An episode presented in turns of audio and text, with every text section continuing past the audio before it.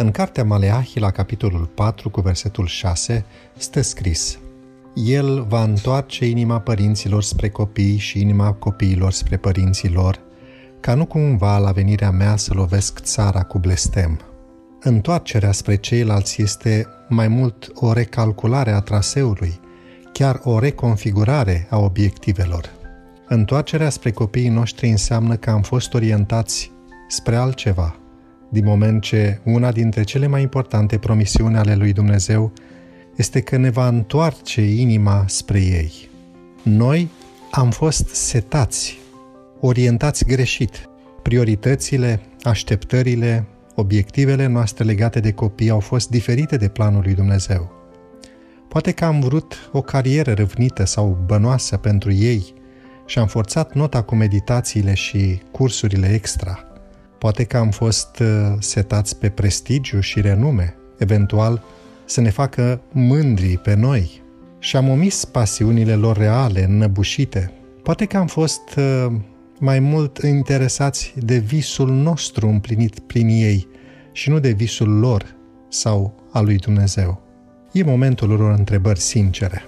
Sunt sigur, ca părinte, că visul meu este și visul copilului meu – am convingerea că felul meu de a-L impune pe Dumnezeu este și felul în care dorește El să fie cunoscut de copilul meu, trebuie să reverific obiectivele, să restabilesc destinația și să reconfigurez traseul. Dumnezeu se oferă să facă acest lucru împreună cu noi, în inima noastră. Întoarcerea inimii este cea mai complicată și mai dificilă manevră. Este nevoie de conștientizare și de umilință. Trebuie să recunoaștem că eram orientați greșit sau diferit de planul lui Dumnezeu. Apoi, inima noastră nespus de rea va suferi niște crize de orgoliu, de egoism și de restabilire a ritmului. În inimă se duce greul războaielor. Din fericire, Dumnezeu nu vrea să reorienteze doar mintea, ci El va acționa direct la inimă. Doamne, ajută-mă să înțeleg visul Tău pentru copilul meu. Ajută-mă să îi fiu alături pe drumul pe care îl chem Tu.